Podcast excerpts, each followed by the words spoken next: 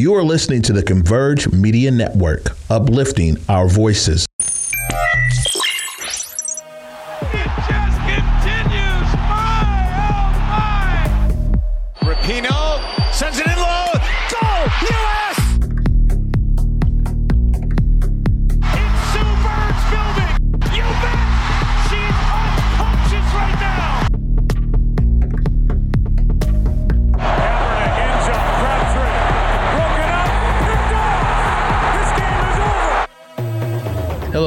Everybody, and welcome back to Circling Seattle Sports on Converge Media. I am your host, as always, Charles Hammaker here.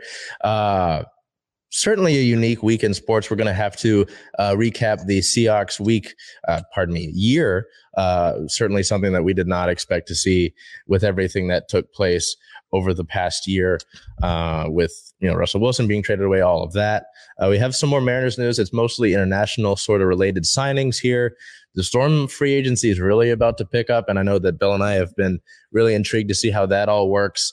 Um, there's that. The Sounders are getting busy as they approach. They go through their preseason and they approach the World Cup, uh, the Club World Cup. Um, there's a good amount of stuff going on, and we're going to try to get through all of it here. But we're going to begin with our sort of uh, Seahawks season in review here, sort of keep it shorter. Uh, we're going to do a separate sort of thing where we're able to go over the full season more in depth and try to get some of our other CSS contributors on that.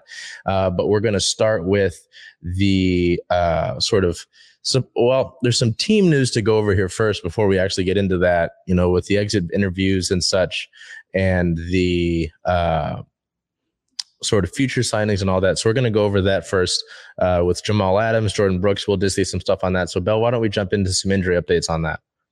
Yeah, so we do have some injury um, updates to close out the season here. The first on the list is Jamal Adams. He still has a long recovery that will span into the summer, but is finally starting to move in the sense of using a treadmill and such.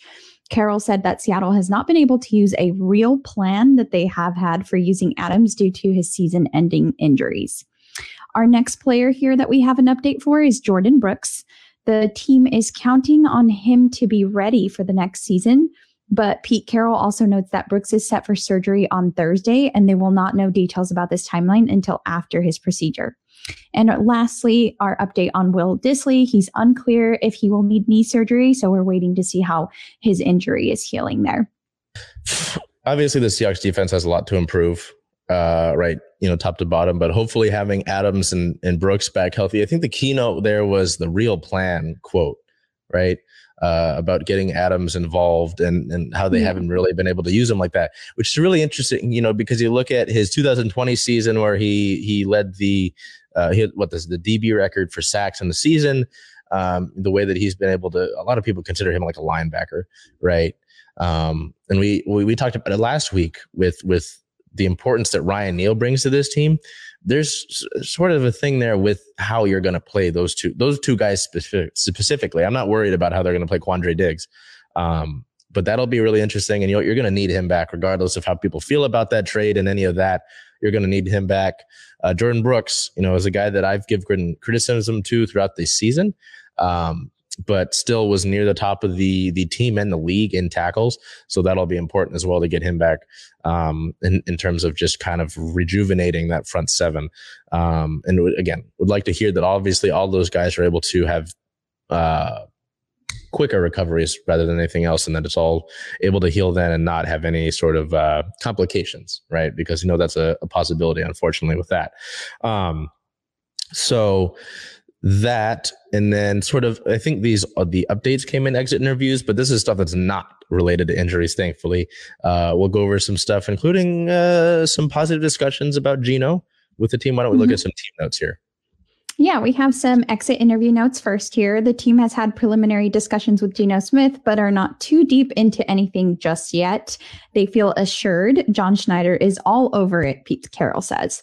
On the defense, the inconsistency is something I just can't tolerate. I hate it. We are going to get this fixed. Scheme wise, we are going to be cleaning things up. Personnel wise, we are going to be cleaning things up. So sounds like there are several changes that will be made on the defensive end for our Hawks. On the 18th, it was announced that the team extended our kicker, Jason Myers. He has a four-year, 21 million deal with Seattle, makes Myers the second highest paid kicker in the league by average annual salary behind only Justin Tucker. Myers went 34 for 37 on field goals this season and 41 for 42 on extra points. Myers led the NFL in scoring this season. So great to have him back. Um, on the 22nd, Seattle te- signs 10 players to futures contracts. Greg Eiland, Chris Garrett, Jarrod Hewitt, Joey Hunt, Cade Johnson, Jalen McKenzie, Chris Steele, Darwin Thompson, and Easop Winston Jr. And that about wraps up our team notes as well as our injury news. So we can go into our brief season in review now starting off, you know, we do the we do the season review uh, at least here on CSS on Converge. We try to keep it to sort of superlative type, you know, MVP, offensive rookies, you know, uh, newcomer of the year. I always find those to be fun, right? Just because you know, with a lot of these awards, you say, oh, who's most valuable, which is where we'll start. But I was intrigued by your decision here. You know, I'm not going to say it's wrong, uh, just because of you know when healthy, what he's able to bring to this team. But I'm intrigued to hear the reasoning here. Um, I think we're going to do you second just because he, I mean, he had a lot of great rookies, right? For this team, but I mean, I, I, you could tell me if you disagree with it, but I kind of put uh, uh Kenneth Walker the third as our general offensive rookie of the year, just as a mm-hmm. consensus. Um, yeah. So we'll do you second because that's who you picked for the most valuable player here, and I'm really intrigued by that. So we're gonna just so we can kind of keep that talk in the same sort of realm here. We're gonna do that second um, and go over towards our MVP. I went with Geno Smith. Uh, you know, obviously there have been some murmurs here and there about some of his play throughout the season. Um, but just the way that he had the team um, in the locker room as a whole, in my opinion, just how he was able to command that locker room, his consistency throughout the season, you know, the sort of performances that he was able to put up. Well, here's here's an example. Someone had a great point. Let's look at the way that Dallas performed against the 49ers defense. What was it yesterday? And, you know, I'm not saying that Geno did great against the 49ers defense, but he did better than that. So just to sort of see the way that that all played out, uh, to see his season to go from, you know, again, guy who started off his season well in New York, uh, his career, pardon me, um, to have that perennial backup label sort of stick with him as he went to what uh, other New York, uh, San Diego, and then sticking here for a few years before getting this start. Um, it was really great to see this all take place. And it wouldn't make sense to not have him extended at least for two years, right? Just all things considered, the way that he's obviously got this locker room. He's really tied down to this locker room. This locker room really enjoys his presence. He's able to give, he's not going to be a Patrick Mahomes for you. You don't need that sort of performance, but he's been consistent. He's been efficient. You know, he's had struggles here and there, but I mean, this again, this is his first real year as a starter since the Jets days, right? So, um, I, I just thought, you know, he was kind of part of that story. Uh, you know, you look at the Seahawks season, you know, generally sort of looks down upon, we're cast out, doubted, all that. And it kind of resembles his journey, really, you know, to see this sort of thing take place and for him to, you know, break Russell Wilson's, I believe, I don't know if completions was in there, but I know his passing yards record. Completions might yeah. be in there as well. Um, you, I think you might have that. Um, but that, and then to culminate in a playoff run, you know, it's, it, it makes it, it's a world of a difference, I think, to have him um, involved here uh, to see all that. So I, I, that's where I went with Geno. That's why it made the most sense to me. Again, very intrigued why you went uh, with Ken Walker the third here. So why don't we get to that and and get some discussion again? Unless you disagree, had him as offensive rookie of the year as well. So I feel like a lot of this talk of his play really factors in. But why for most valuable? Why did you select him here? I totally agree with you that he's offensive rookie of the year. Um, but I wanted to go away from just uh, going with the quarterback because, of course, I felt like Geno Smith was a very obvious answer as well. Um, but um, for me, I just don't. I don't know how Ken Walker saw his first season going. Um, I don't uh, predict that he saw it going this way as him like being put into the starter position right away. Um, so I think he did really well in uh, taking that position. And for the year, he had 228 carries, 100, 1,050 yards. I'm sorry. Um, that was an average of 4.61 and nine total touchdowns. So I just think he did really great for his first year. And I don't know if a lot of us predicted that he would come out and, like I said, take that starting position and do so well. So that's why I went with K9. And I'm just looking forward to seeing what he can do as the seasons come. Yeah, that's a good point. I mean, it's really interesting to see the way his season started because I believe his breakout game was against the Saints where he busted off like a 60 yarder. And it was like, oh, wow. And again, like you said, I don't think he envisioned any of this taking place like no. it did, considering where he sat on the depth chart uh, with Rashad Penny. You know, and again, mm-hmm. uh, I, I, believe he's a free agent, so it's not like a necessarily uh, it's not a guarantee that we'll see like a one-two punch from those guys next season. Considering that maybe Rashad takes his his takes, he goes somewhere else. Um, but it, I, I, can see that, you know, and I certainly get that, and that's the thing that I wish. Um, like the MVP award in the NFL would go away from is like quarterback play. Like I get it. Jalen Hurts has been great. Patrick Mahomes is Patrick Mahomes. We're getting to that point where uh, people, I believe, are having Mahomes fatigue, where it's like he's just so good all the time. I'm sick of it. Give me someone else, right? Um, or even like Steph Curry. Like Steph Curry's great. Yeah, point made. Um, but you'd like to see it because I believe, like dating back to when AP won MVP, there it's been all quarterbacks right? Which again, sure, I get it, but at some point you'd like to see someone else in there. I always kind of cheer for that. So that makes a lot of sense. Offensive rookie of the year, again, I don't think we need to really discuss, put much discussion into that, considering who it was. You know, uh, we're going to talk about offensive line later here when we go to areas of need. But I, again, you, you can disagree with me when we get down to that. But your offensive tackles and Abe Lucas and Charles Cross, you know, for guys who are rookies who are starting on the tackles end of things, I thought they performed well and helped out Ken Walker, right? But just for him to be the explosive player that he is, and I say explosive, he could be a you know an average back, get the hundred yard games, but you see those big runs he was able to pull off. That's explosion right there. That's you know all of that sort of thing uh, that goes into getting a big run. So I think you know, unless you've got anything to add to that, I think it makes a lot of sense for him to be offensive rookie of the year.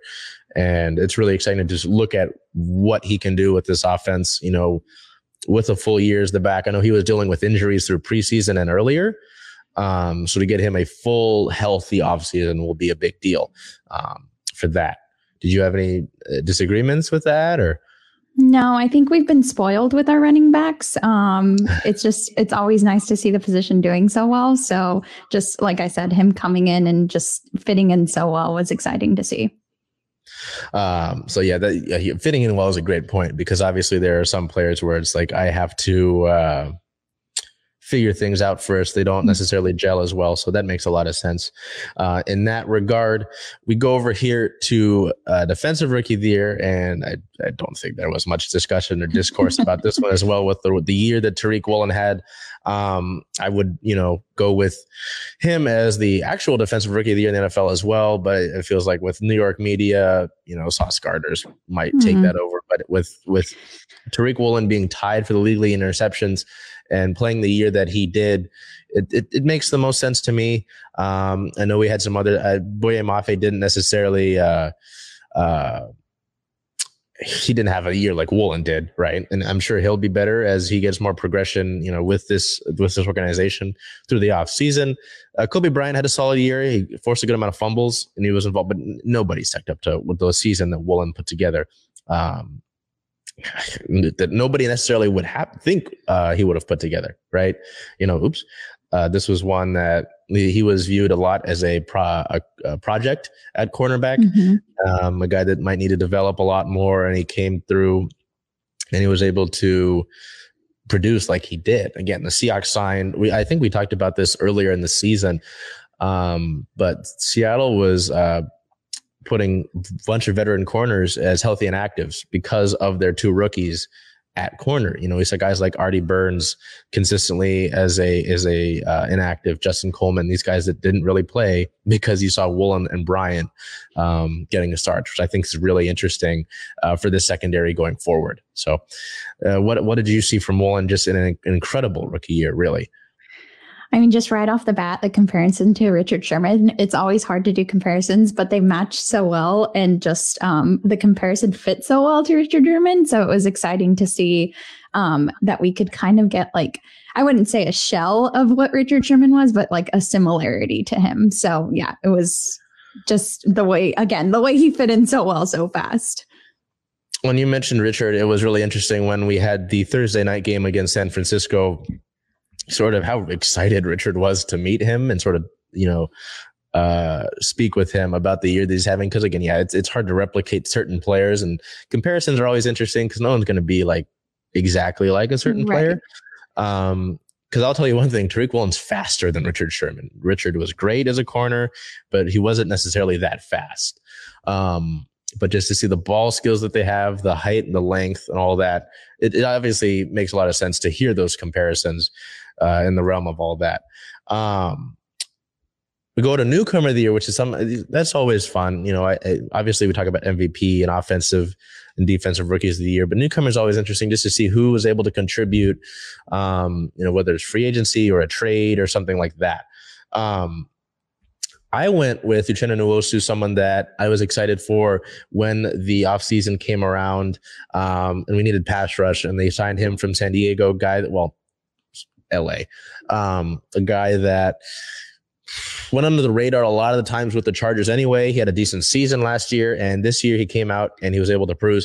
Even in that wild card game against the 49ers, there are several plays where you can look back and see the havoc that Nwosu was able to to cause, the disruptions he was able to, you know, take place in um, along that line there. I like where you went here with Noah Fant. I, I liked him as part of that trade with the Broncos. He was a, he's a young, uh, athletic tight end, and that was something that we talked about at the beginning of the season. Right, was getting those tight ends involved, and I like to see that as the season went on. Um, so I, I, to go back to it before I let you get to Fant, Nwosu just like what he was able to bring off not only off the edge, but also in, obviously the Seahawks defense had trouble stuffing the run. Uh, but in, in, recent memory, he had some good plays getting into the backfield against the 49ers in that wild card game. So why did you go with Noah Fant?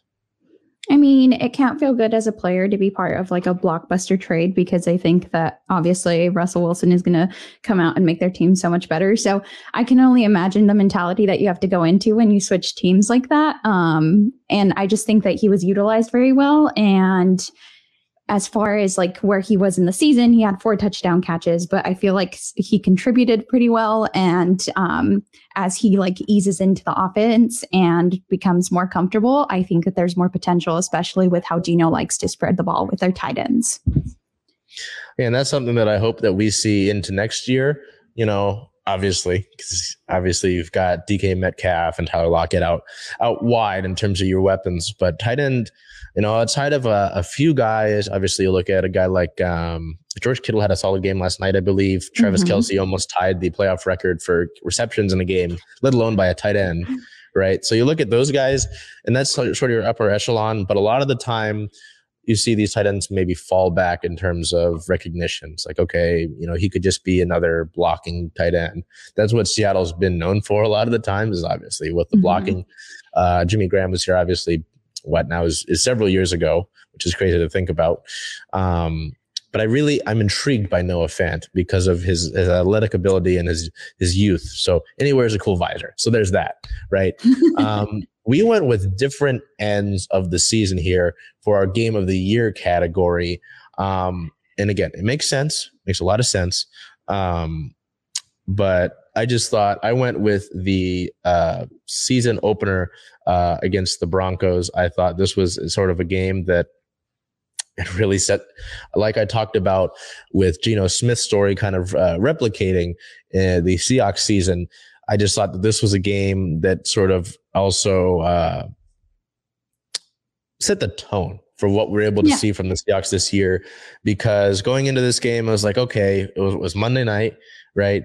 In Seattle. Um, Russell Wilson's here. He's supposed to, you know, light us up effectively after the trade, all that sort of stuff. Um, and I remember there was a key article. There was an article that is Seattle better than expected, and they were. They were throughout the course of the season. Uh, even with the game going down to a missed field goal in this one, your game had a missed field goal in it towards the end. Um, And Seattle kind of had to squeak in at the very last second here, just like in that game against the Broncos. So I saw some some things there. We talk about we just talked about newcomers of the year. Nwosu had, a, I believe, a couple hits on Russell Wilson. Uh, I believe too, actually, the first touchdown, uh, and it's not a dig on Tariq, but the first touchdown that the Broncos scored, Tariq Woolen got beat, uh, unfortunately. Um, Ken Walker was nowhere to be seen in this game. I'm trying to like I'm going through our list here of uh, of superlatives. I'm like, hey, all these guys were involved in this game, um, yeah. but I felt like that really set the tone for uh, one of the more memorable Seahawks seasons in the last few years, and a team that you know should hopefully springboard into more success as the years go on because of that young talent um, and the makeup of this team so far. You went with Week 18 versus the Rams, a game that Seattle needed to win in the first place, and then get some outside help later in the day in order to make the playoffs. Why was that your selection? Well, I thought your selection was really great because, like you said, it set the tone for the whole season. And it was a game where you were automatically counted out. So it was great to see um, the Seahawks win that one. But I, I went with uh, week 18 just because of, like you said, they needed to win to make the playoffs with some help. But it was just such an important game. And to be able to control what you can in terms of your fate for the playoffs, um, I think they executed well and did it on a defensive play, which is great. Um, and yeah, it just, for me, it was this is win or go home. And they showed up. It, uh, they didn't do so without uh, being a little frustrating throughout the course of that game, but they were able to, you know, get it done ultimately. And, and it, that's the thing too. It was a divisional game against the Rams. The Rams didn't have anything to play for, but they're always generally a pain to deal with. Yeah. So it makes it make to me it makes sense that that game was close, but just because of some of the execution stuff that we talked about after that week, um, you know, it could have been better.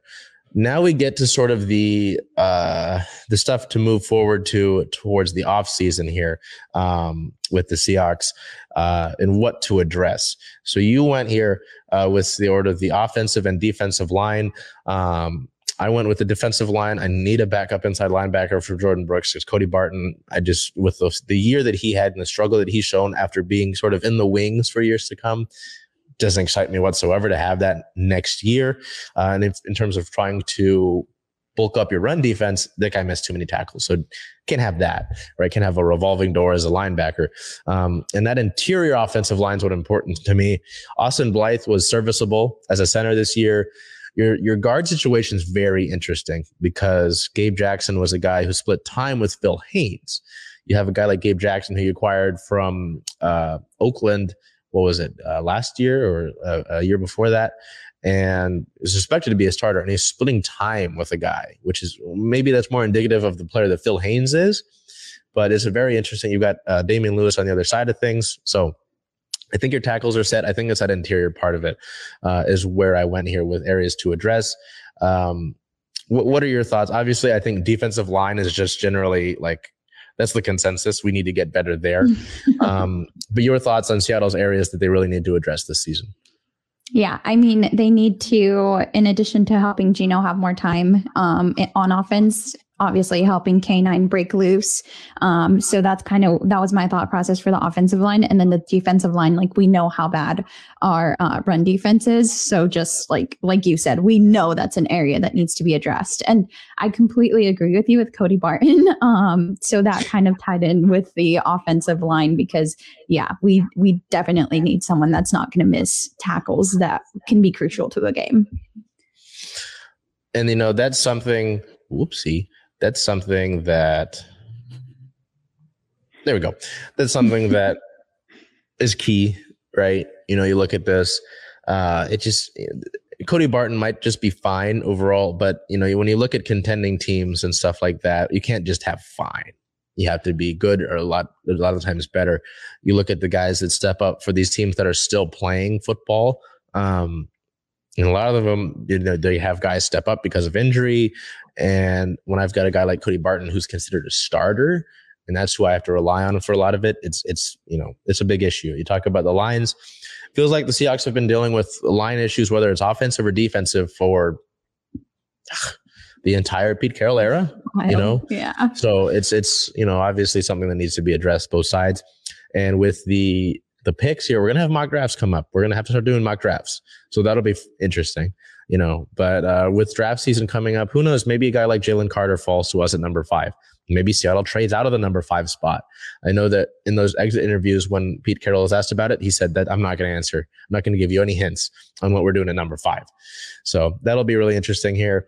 And then we'll wrap up with the uh, free agents. Now, free agents, this is the list of undrafted, um, undrafted, uh, unrestricted, unrestricted free agents here. Uh, there are a bunch of guys that, you know, a lot, a lot of depth here, but uh, picked out some ones that made a lot of sense. We both have Geno Smith, which makes a ton of sense, obviously. Ryan Neal as well, who's a guy, again, we talked about, we sung the praises of Ryan Neal effectively the last few weeks uh, in the often the, the contribution he's been able to make every single year. Um, whether he's a starter or not has been crucial. You got to keep him around. And it sounds like he wants to be around anyway. So both of those guys that we have unanimously both already sound like they're going to be around for Seattle. Uh, you went with Rashad Penny. Now I, you know, when healthy, obviously he's a great contributor, but I'm intrigued to see what your case is for him uh, to return as a Seahawk next season.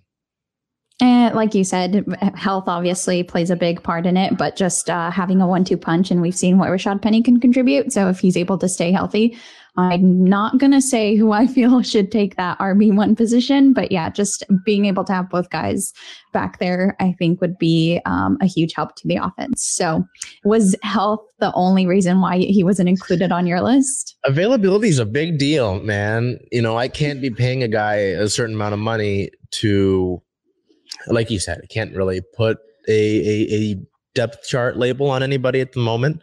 Um, but you know, a guy who you'd think effectively would be a top two back. I doubt he falls lower than three, right? And pay him, he's going to want money. You know, he might be okay. You know, I, I got injured again. I'm not going to take up a large amount of your cap space. He's he's not going to commend like the veteran minimum. That's just not going to happen. So it's it's something to really look at. I think it's going to be a tough decision. You know, I know that yeah. it's been great to see him uh, have struggles for years, have a breakout sort of end of the season what not this current NFL season, but the last one. Last season. And even I think in the the first few weeks he was healthy, you know, he, he didn't do horrible, right? Um, so it's it's a tough decision, but I think in my in my opinion, I, don't know if he returns to Seattle, and I would I would lean on the side of no. I went with a few other guys here, but uh, you know, Poona Ford. I'd like to see Poona back. It was interesting to hear in the exit interviews that uh, Pete Carroll said that they had to play him outside of his position effectively um, I hmm. believe it was in like a three technique outside of where he normally lines up as a nose tackle right over the center. So they like to get back to him doing that next year. When they say we'd like to get him to do that, something like that, sounds like they want him back, right? Yeah. So unless Puna decides to say, I'm out of here and ship off, I doubt that's much of an issue. Uh, Phil Haynes is interesting because again, I talked about Phil Haynes being a guy um, that split time with Gabe Jackson at the offensive guard spot. Um, he's younger than Gabe Jackson. And if he's splitting time with a guy like that, why don't we just give him that overall, cut our losses with Gabe Jackson, take his cap off the books, and you've got Phil Haynes there, who's a younger guy, a younger option, is already basically a starter anyway, a half starter, right? And to get him full time. Marquise Goodwin's one I'm a little more interested to see how that goes. I know that uh, there have been some mock drafts that predict Seattle will take a wide receiver with one of their four picks in the first two rounds of this draft. Someone threw a Jordan Addison's name around out of USC. I don't know if they get him, uh, but it, it sounds like that's something that Seattle will add through the draft. So you could probably you might take him off there, or maybe you sign him and he's a fourth wide receiver. You know, um, but I would like to see him back. You know, before he really got injured, he was I thought he was a guy that was able to contribute. When DK Metcalf went down uh, against the Chargers, I believe Marquise had two touchdowns in that game. So uh, a veteran wide receiver who's got some speed and was able to contribute. You know, I don't think he's going to command too much money. I don't, excuse me, see why you wouldn't bring him in. That's what, that's my, where my thinking was with that. Um, do you have any comments on guys like Goodwin, uh, uh, Poona, or Phil? No, I thought they had a uh, good contribution. Like, I understand why you put them on the list. Um, yeah, I just with a, a, possible wide receiver coming in, I understand wanting to keep a veteran, but we also have Metcalf and Lockett who are considered veterans, so maybe they do want to try to spice things up by bringing someone new in. Uh, yeah, that's my only comment there. So We'll move on to some league news here. On the 19th, Aaron Donald confirmed that he is playing next season amid retirement rumors. So we still got to deal with Donald in the league. Not that he has anything to prove anymore, but he wants to stay. Um, on the 20th, uh, Purdy is likely SF's QB1 in 2023. Unless Trey Lance makes a seismic jump, Brock Purdy will be 49ers starting QB next season. That's crazy because he just beat out Trey Lance and Jimmy Garoppolo, who had kind of a weird contract in the air anyway, but still, that's uh, pretty uh, commanding by Purdy. Yeah, I. It's uh, it's funny to see how that'll go for San Francisco. Uh, Jimmy Garoppolo is probably gone. I think that's like a, mm-hmm. a given. But with Trey yeah. Lance, yeah, what a what a way for them to trade up for that pick and just now you got a guy like uh, Brock Purdy scoring off. So uh, we'll swap over here to the Mariners here who continue with uh, international signings um, as their offseason continues, a, a critical offseason as we talked about. Seattle signed six additional international signings after last uh, last week's pretty important class, including infielder Gustavo Beltran, infielder Alexander Garcia, outfielder Jean Gutierrez, right-handed pitcher Jeter Martinez, right-handed pitcher Jose Romero, and right-handed pitcher Dylan Wilson. So we'll go over these guys here, give you some updates on them as opposed to just telling you their names. Uh, Beltran's a 17 year old, five foot eight infielder with a strong frame. He's a plus runner with a compact swing and primarily plays the second base spot. Garcia is a 17 year old who's a five foot 11 infielder with uh, being a plus athlete, playing multiple positions around the diamond. He has raw strength and an aggressive approach at the plate with a good amount of range on defense. Uh, Gutierrez is 17, six foot one, uh, with a physical frame. He's an above average athlete with raw power and solid speed. He does profile as a power hitter at the plate uh, with some solid arm strength. Martinez is a 16 year old. Bill, we're talking about a 16 year old. That's crazy. Six foot four. Hey, man, you know, uh, a right-handed pitcher. He's got a smooth delivery with good direction and a solid repertoire across the board. He's an above-average strike thrower. That's the name of the game. If you can throw strikes, you're going to get called up. Uh, Jose Romero is an 18-year-old, six foot one right-hander with an aggressive mentality on the mound. He has a solid breaking ball and presents velocity around the low 90s at the current point in time. Finishing up with Dylan Wilson, who you see on your screen. He's a 17 year old, six foot right hander with a long and athletic build. He's got plus mechanics and utilizes his whole body well. Uh, his standout weapon is his curveball, which has a chance to be an above average pitch that induces several swings and misses. So that's uh, more sort of development there for the Mariners. Again, we talk, you look at the international signings and you wonder why they're important. Look at a guy like Julio. He was an international signing and now he's doing what he's doing now. I'm not saying any of these guys will live up to that, but that's why these international signings are so important. Um, there's some roster moves here. The team claimed right handed pitcher JB Bukauskas off of waivers from the Diamondbacks. Um, and because of adding him to the 40 man waiver uh, uh, roster, pardon me, they had to uh, designate Alberto Rodriguez uh, for assignment and effectively put him on waiver. So that's why that's that. I said waiver there, slipped out. My mind was ahead of it there. um, another interesting, I mean, not like Bukauskas was all that interesting. He got uh, dealt with some injuries last year. So uh, not too much there. Uh, the Mariners did make a free agent signing, but it wasn't necessarily anybody that was on the radar. Uh, on the 19th, the team assigned infielder Tommy La Stella to a one-year deal. Uh, Jerry Dipoto had a quote about La Stella here uh, to give you some insight on why the Mariners decided to bring him in. Tommy's makeup, instincts, and experience in winning environments will benefit our team as we look to make the next step. We value his versatility and strike zone management skills, as well as what I believe to be a high baseball IQ. Uh, La Stella is 33 years old, has appeared in nine major league seasons with Atlanta, uh, the Cubs, and the Angels uh, as in addition to Oakland and San Francisco most recently. In 667 career games, the left-handed hitting infielder is batting 267 with 207 runs, 97 doubles, five triples, 40 homers, 204 RBIs, and 172 walks because of La Stella being added to the 40 man roster, just like Bukauskas, um, left handed pitcher Justice Sheffield was designated for assignment. La Stella is an interesting pickup. I mean, it's not like again anything that was out of the ordinary here. There wasn't much of a sample size in 2022 to go over um, on a Giants team that will look much different this year. Um, it's nice to add veterans. I mean, it's probably going to primarily be a bench bat. Might be some help for the corner infield here, as you need a guy who's going to be able to back, back up Ty France in case of anything. Same with Geno. Um, so again, I don't see too much happening there with it's not like this is an impact signing, but you look at what Dipoto said with him, you know, adding experience in a winning environment and versatility. The Mariners always look for versatility. Um, so w- when you look at these free agents, right? If someone's like strictly one part of the field, probably won't be a Mariner. Honestly, you know, you got look at look at across uh, outside of ex- exceptions here and there, right? I know that when Ty France was starting with the Mariners in 2021, he was playing second base. I know he plays corner uh, corner infield. Kolten Wong can play, uh, you know, around the infield there. JP's primarily a shortstop. Geno primarily third uh, third base. Uh, Dylan Moore, look at Dylan Moore. Look at guys like Sam Haggerty. It's all versatility right there, right?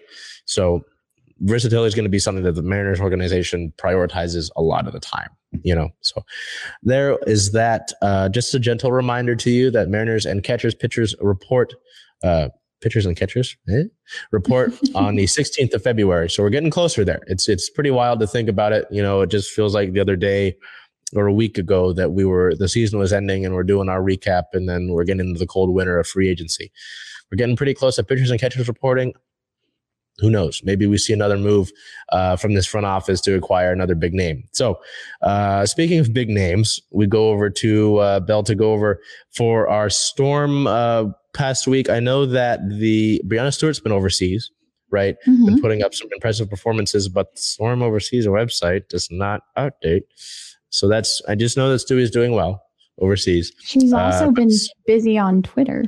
Oh yeah, all sorts of emojis. You know, so Bell, why don't we get into uh, Stewie's saga in the off season and just a general storm? There's there's more news before we get to Stewie, but we'll get to the storm uh, off season here. Yes. So on the 18th, the team reportedly is interested again in free agent point guard Courtney Vandersloot. Seattle's expected to reach out to Sloot once free agent negotiations be- begin on the 21st. A couple days ago, they began. Um, notes on Vandersloot here last season averages 11.8 points per game, 6.5 assists per game, 3.9 rebounds per game, and 1.2 steals per game. She was named the Seattle Times 2007 State Player of the Year, consensus first team All State honoree, and the state of Washington's leading scorer as a senior. She averaged 26 points, 7 assists, 5 rebounds, and 5 steals per game as a senior at Kentwood High School.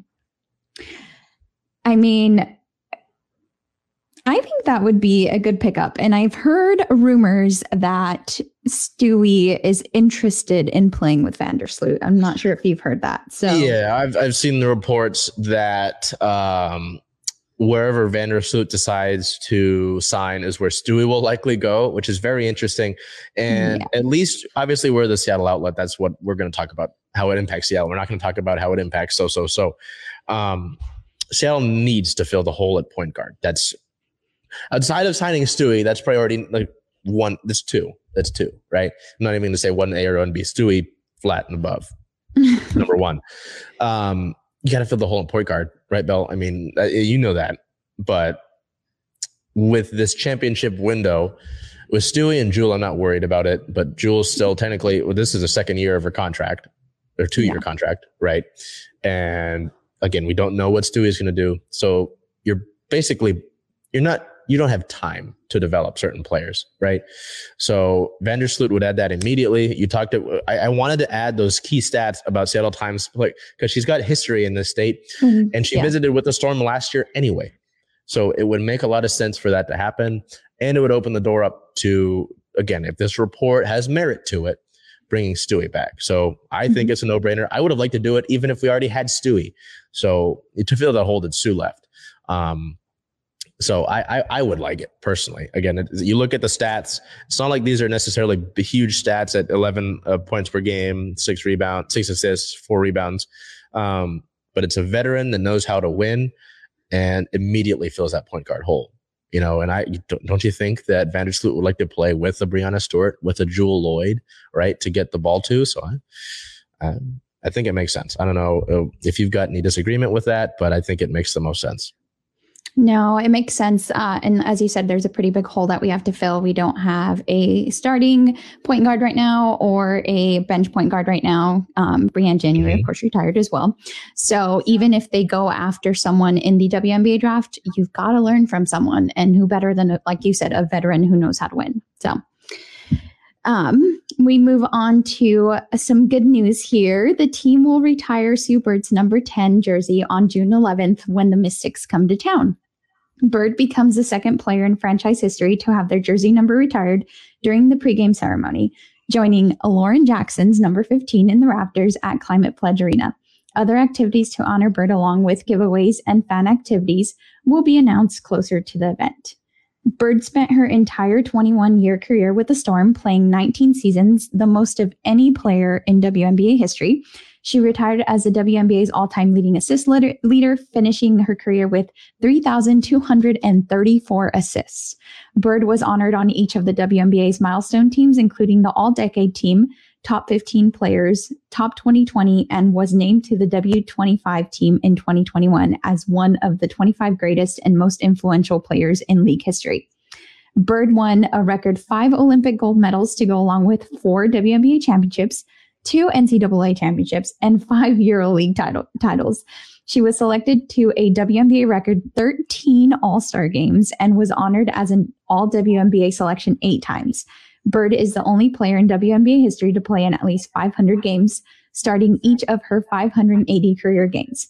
In addition, she ranked second in career three pointers made with 1,001, third in steals with 725, and seventh in points with 6,803.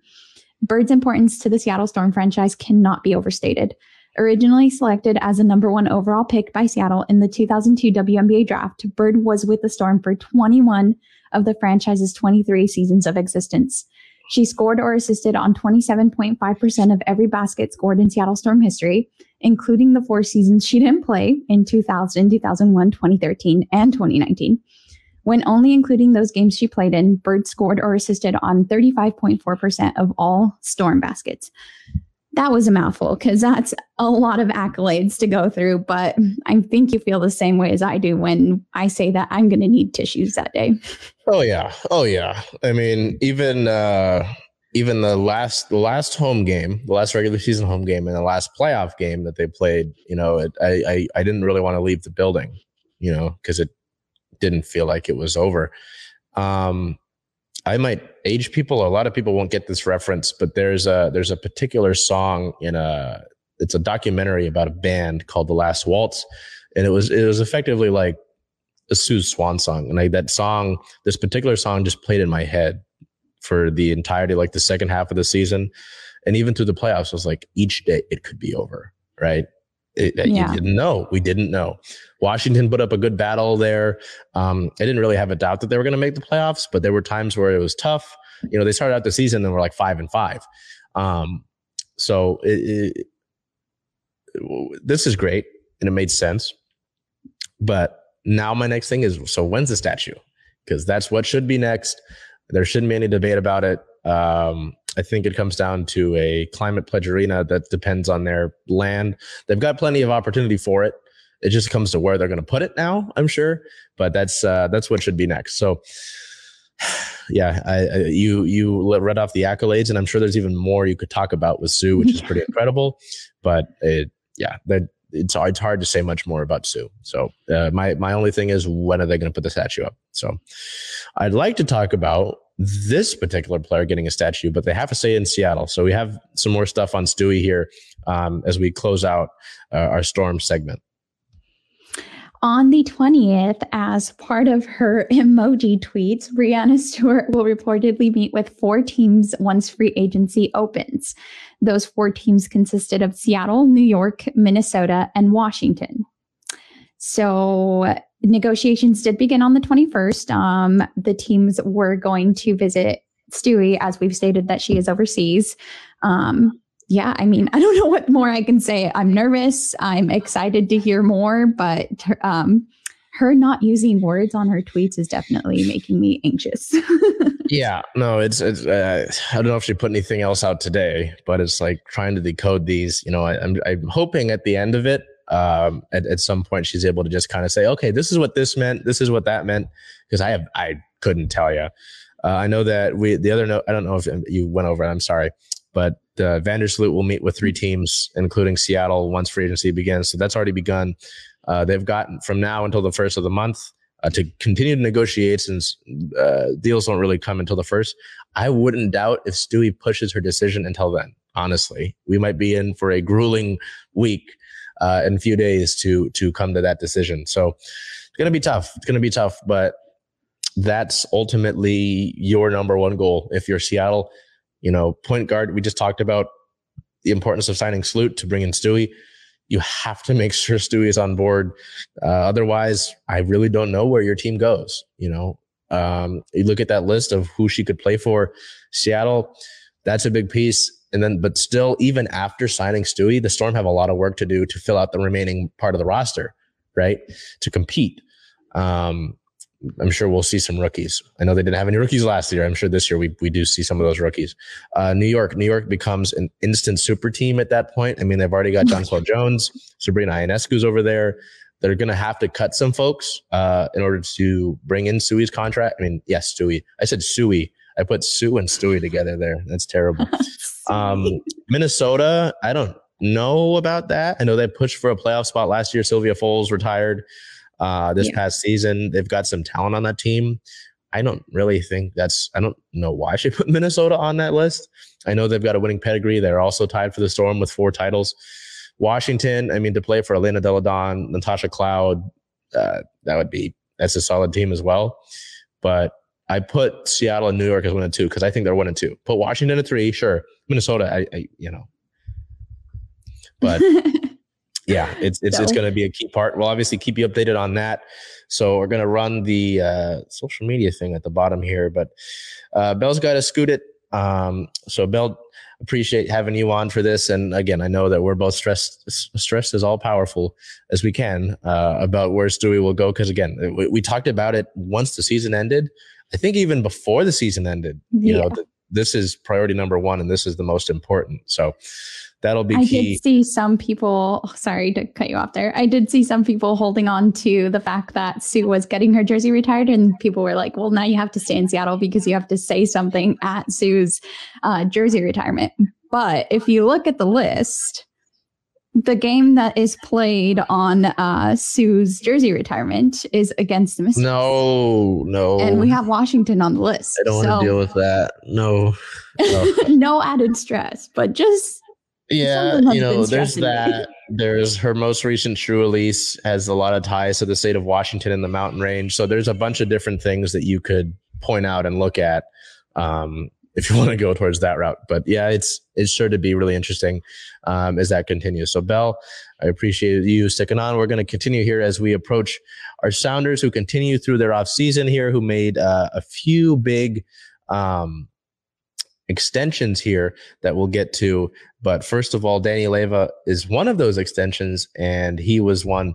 Um, let me get that right there. There we go. Danny Leyva. So he signed an extension.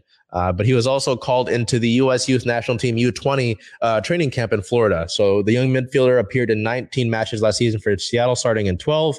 He tallied two assists, eight shots, and an 86.4 passing percentage, in addition to 952 minutes logged.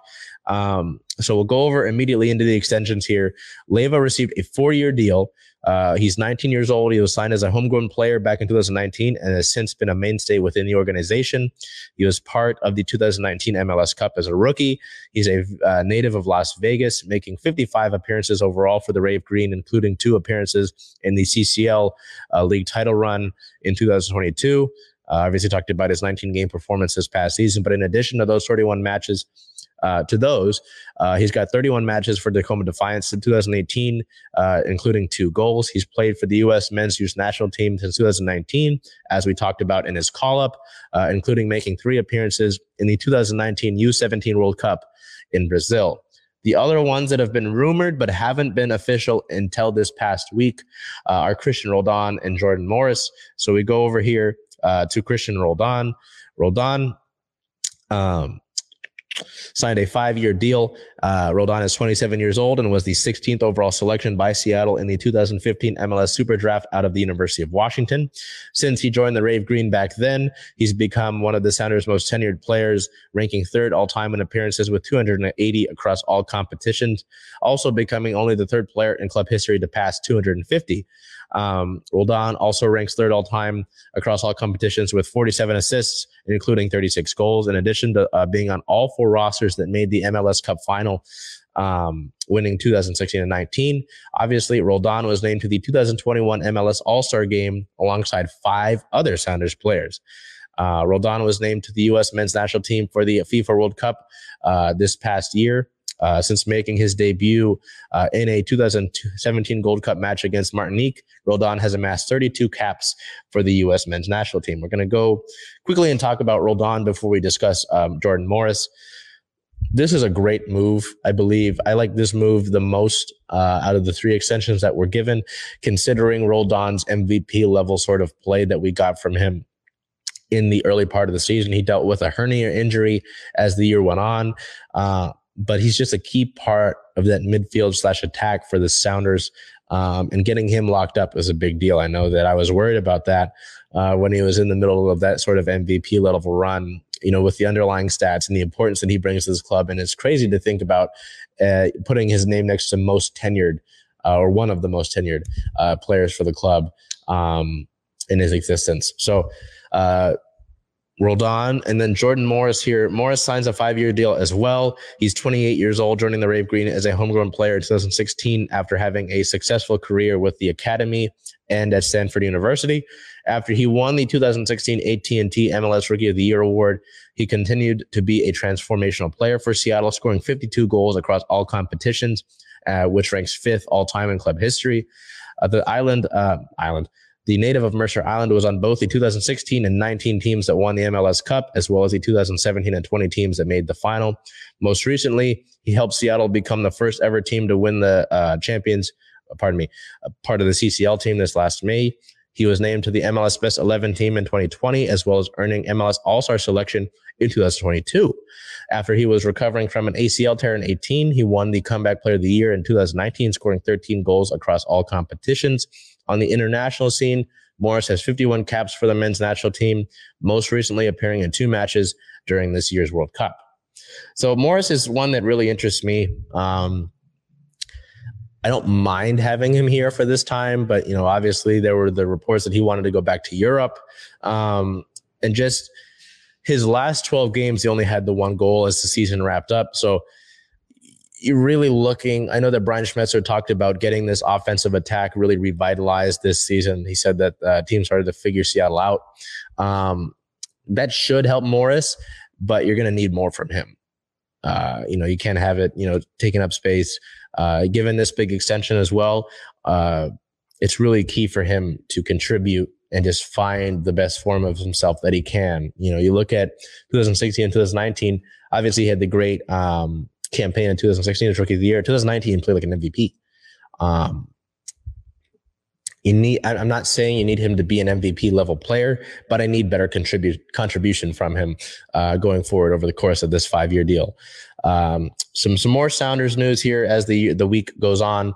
Uh, on January 20th, um, the club learned of its Leagues Cup draw. Seattle placed in the West 2 group alongside Real Salt Lake and Liga MX's CF Monterrey. Uh, the dates and times for those group stage matches are coming at a later date. So that's something else that the Sounders will have to do in addition to the Club World Cup um, and the MLS regular season outside of everything else that's taking place. Uh, the Leagues Cup 2023 is a complete reimagining of the tournament from the last time we saw it back in 2021, uh, with all clubs from MLS and Liga MX participating in this official CONCACAF sanctioned tournament from the 21st through August 19th, uh, 21st of July, pardon me, July 21st through August 19th. The tournament will consist of 77 total matches in a World Cup style tournament with group stage play followed by knockout rounds. During the last Leagues Cup tournament in 2021, uh, the Rave Green fell three to two in the final to Club Leon at Allegiant Stadium uh, in Las Vegas. So Seattle hoping for a better run of things there. They had a great run um, in that Leagues Cup until they reached Club Leon, where they just kind of struggled there. I know that the score is three to two, but they could have played much better in that result. Um, another, the Sounders had a big week here. Another big piece of their news was that they announced their newest jersey sponsor. Uh, it'll be Providence, a Renton based healthcare provider, as the newest jersey sponsor. The two organizations entered a multi year relationship that sees the Rave Green partner with the most robust healthcare system in Western Washington, with both entities coming together to work to improve mental health and wellness in local schools, uh, starting with the Renton High School, uh, the Renton School District. Providence Swedish becomes the official healthcare partner of Sounders FC, and the Providence brand will appear on team jerseys and official gear, as you can see here. So, um, that little blurb there from the official email, the official press release about it.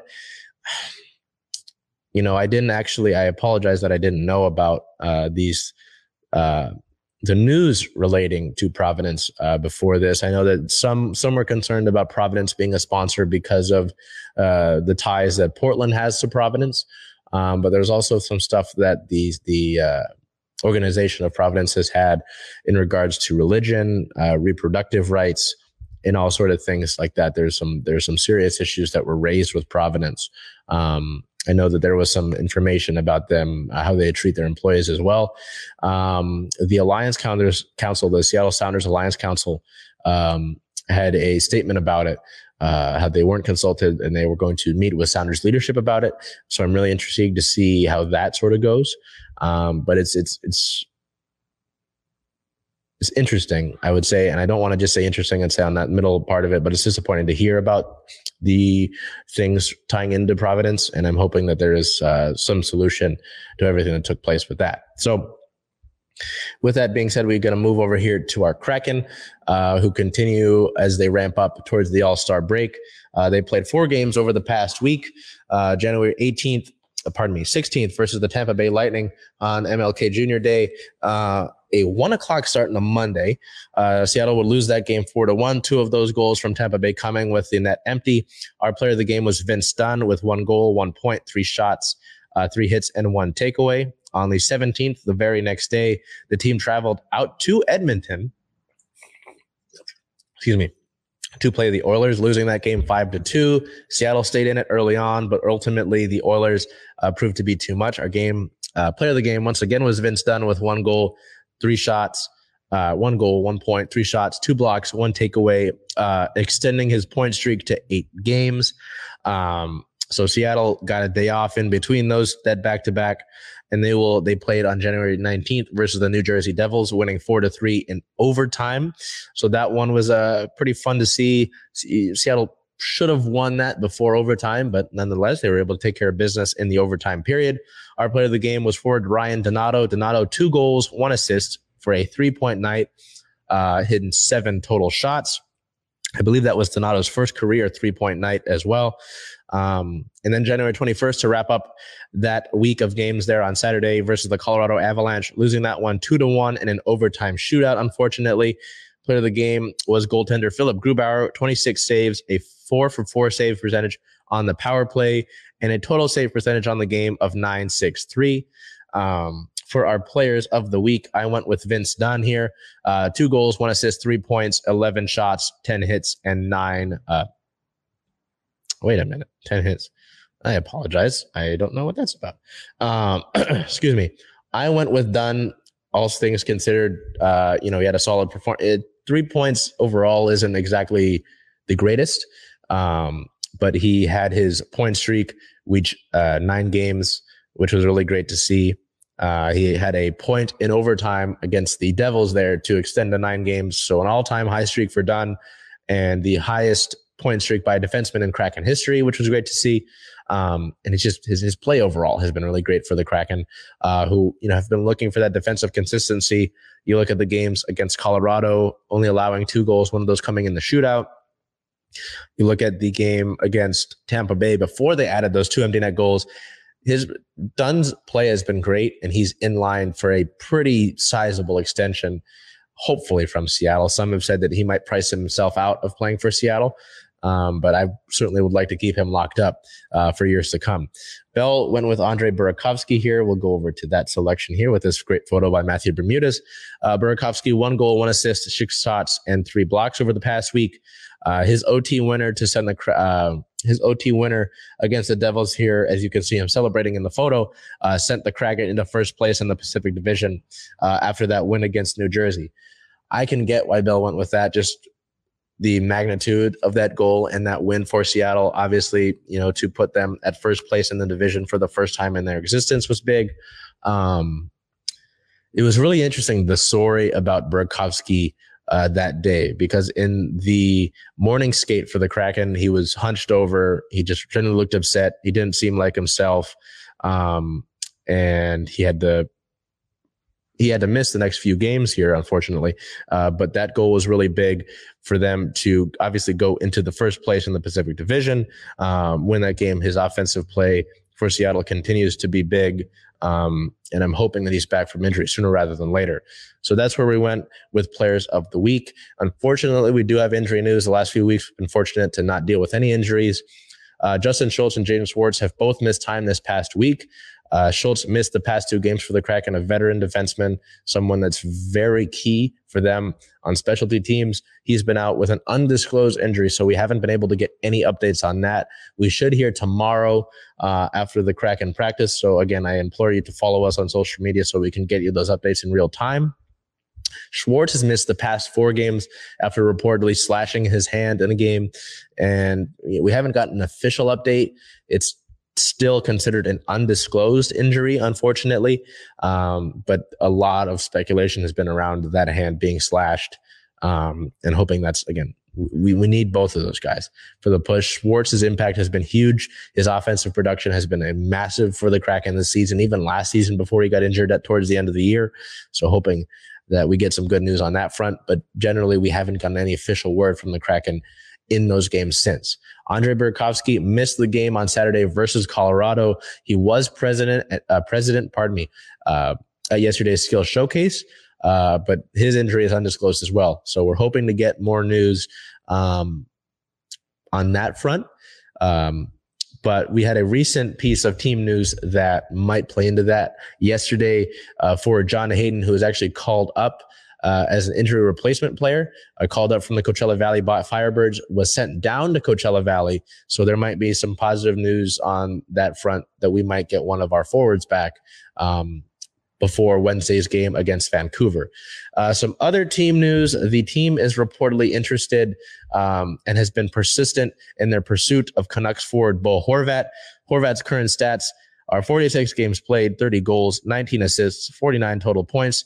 5.7 point shares, and four game winning goals for the Canucks. There's been a lot of controversy around Vancouver uh, that we'll get to in league news, actually. Um, but Horvat's a veteran center, made the All Star game in 2013, 2017, and is going to make this year's All Star game as a player, a fan vote in, pardon me.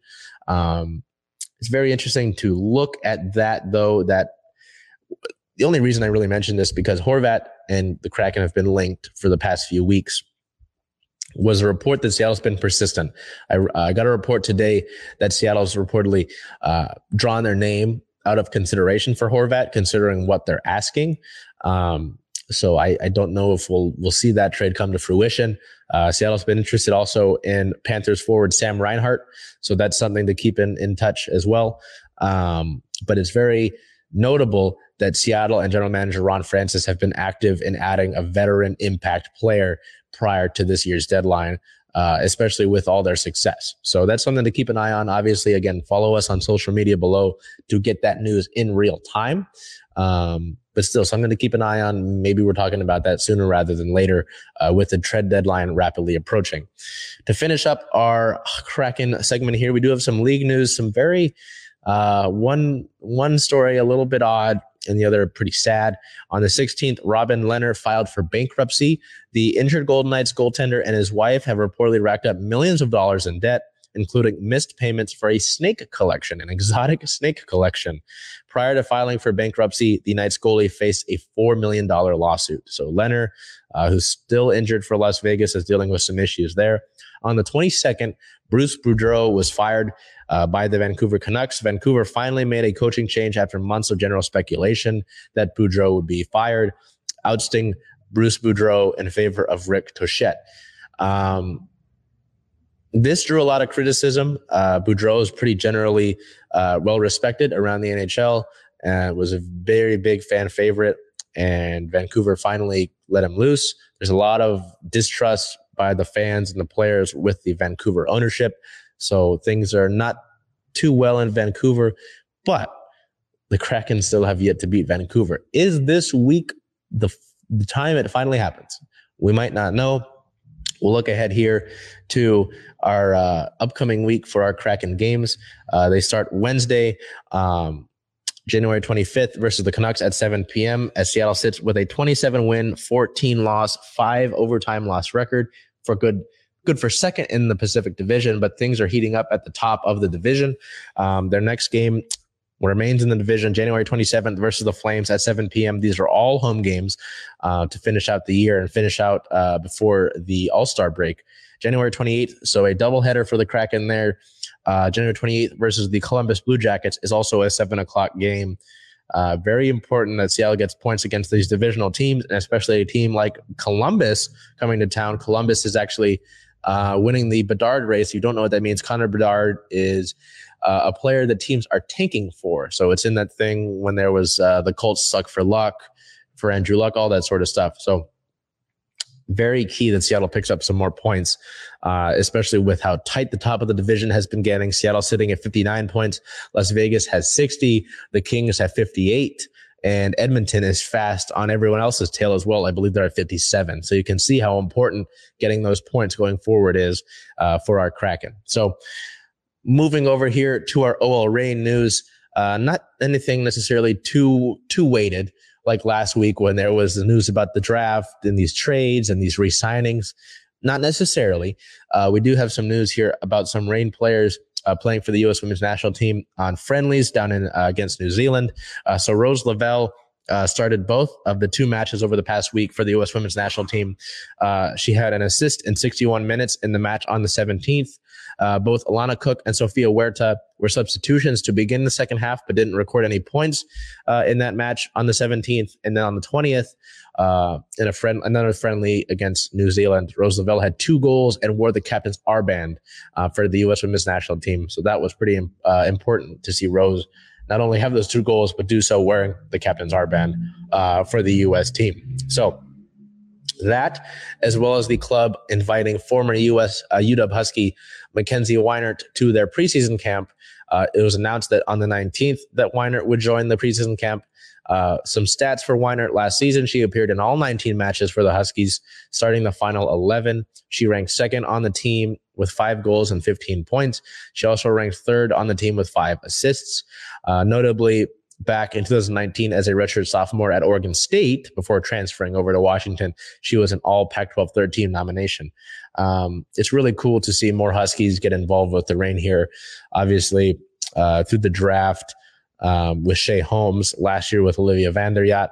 So very, very cool to see that take place uh, with preseason coming up for the Reign. I know a lot of players are returning back to Seattle uh, for things to take place when they start training at Starfire, uh, Starfire Sports Complex. And it'll be really great to get back to Reign soccer. But first of all, we need the NWSL schedule. We need to see the schedule first. I don't know why uh, we're still waiting for it, which is unfortunate, but um, it should be another great year for the Reign. But what's critical is to see whether they make another move ultimately. Um, before season's end, uh, or it's internally finding a way to get over the semifinals hump uh, to make it past the semifinal round and to finally win an NWSL title. So we don't have anything uh, for our Seawolves currently. Their preseason is rapidly, rapidly approaching on February 5th. The Sea Dragons are still having their training camp down in Texas. Um, and that continues to be exciting to see uh, the clips from that. But we don't have any actual necessarily news outside of the fact that they're still in training camp. Uh, our Supersonics still don't exist. We don't have any uh, front on that as well.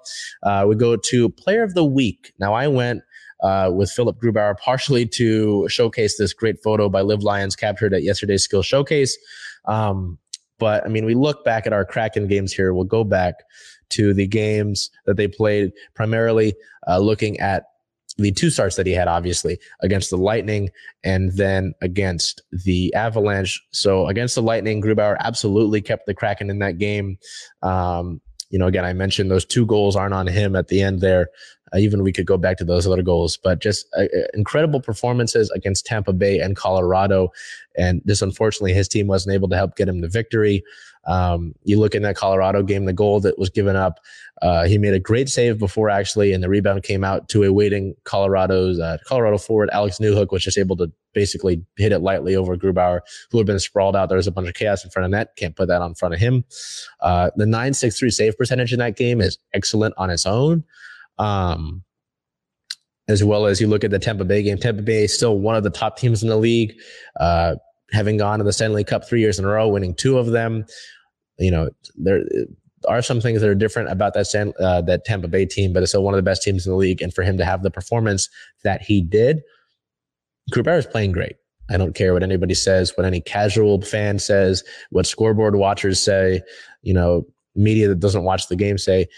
Grubauer's been playing excellent, and it's just unfortunate that he hasn't been able to get that support from his team, whether that's his defenseman or how his team offensively tends to be quieter when he plays. So um, that's it for the last week. Uh, no, no, we get one more week uh, in January. Yes, I apologize. Next week is the 30th. Uh, the second to last week of January for Circling Seattle Sports on Converge Media. Our Seahawks season review. Um, our Mariners continue to stay busy with international signings. Our Storm are hoping, really, really hoping that they're able to convince Breanna Stewart to stay home.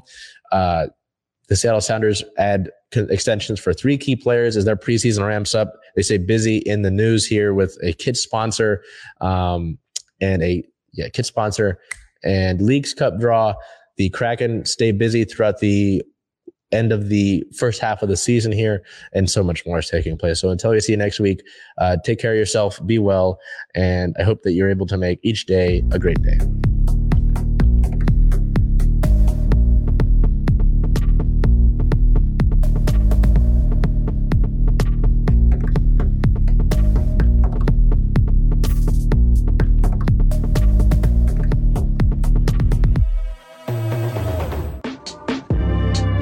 Converge Media produces culturally relevant content for Black and urban audiences. Our coverage is raw, transparent, and objective, praised by community leaders, government officials, and residents.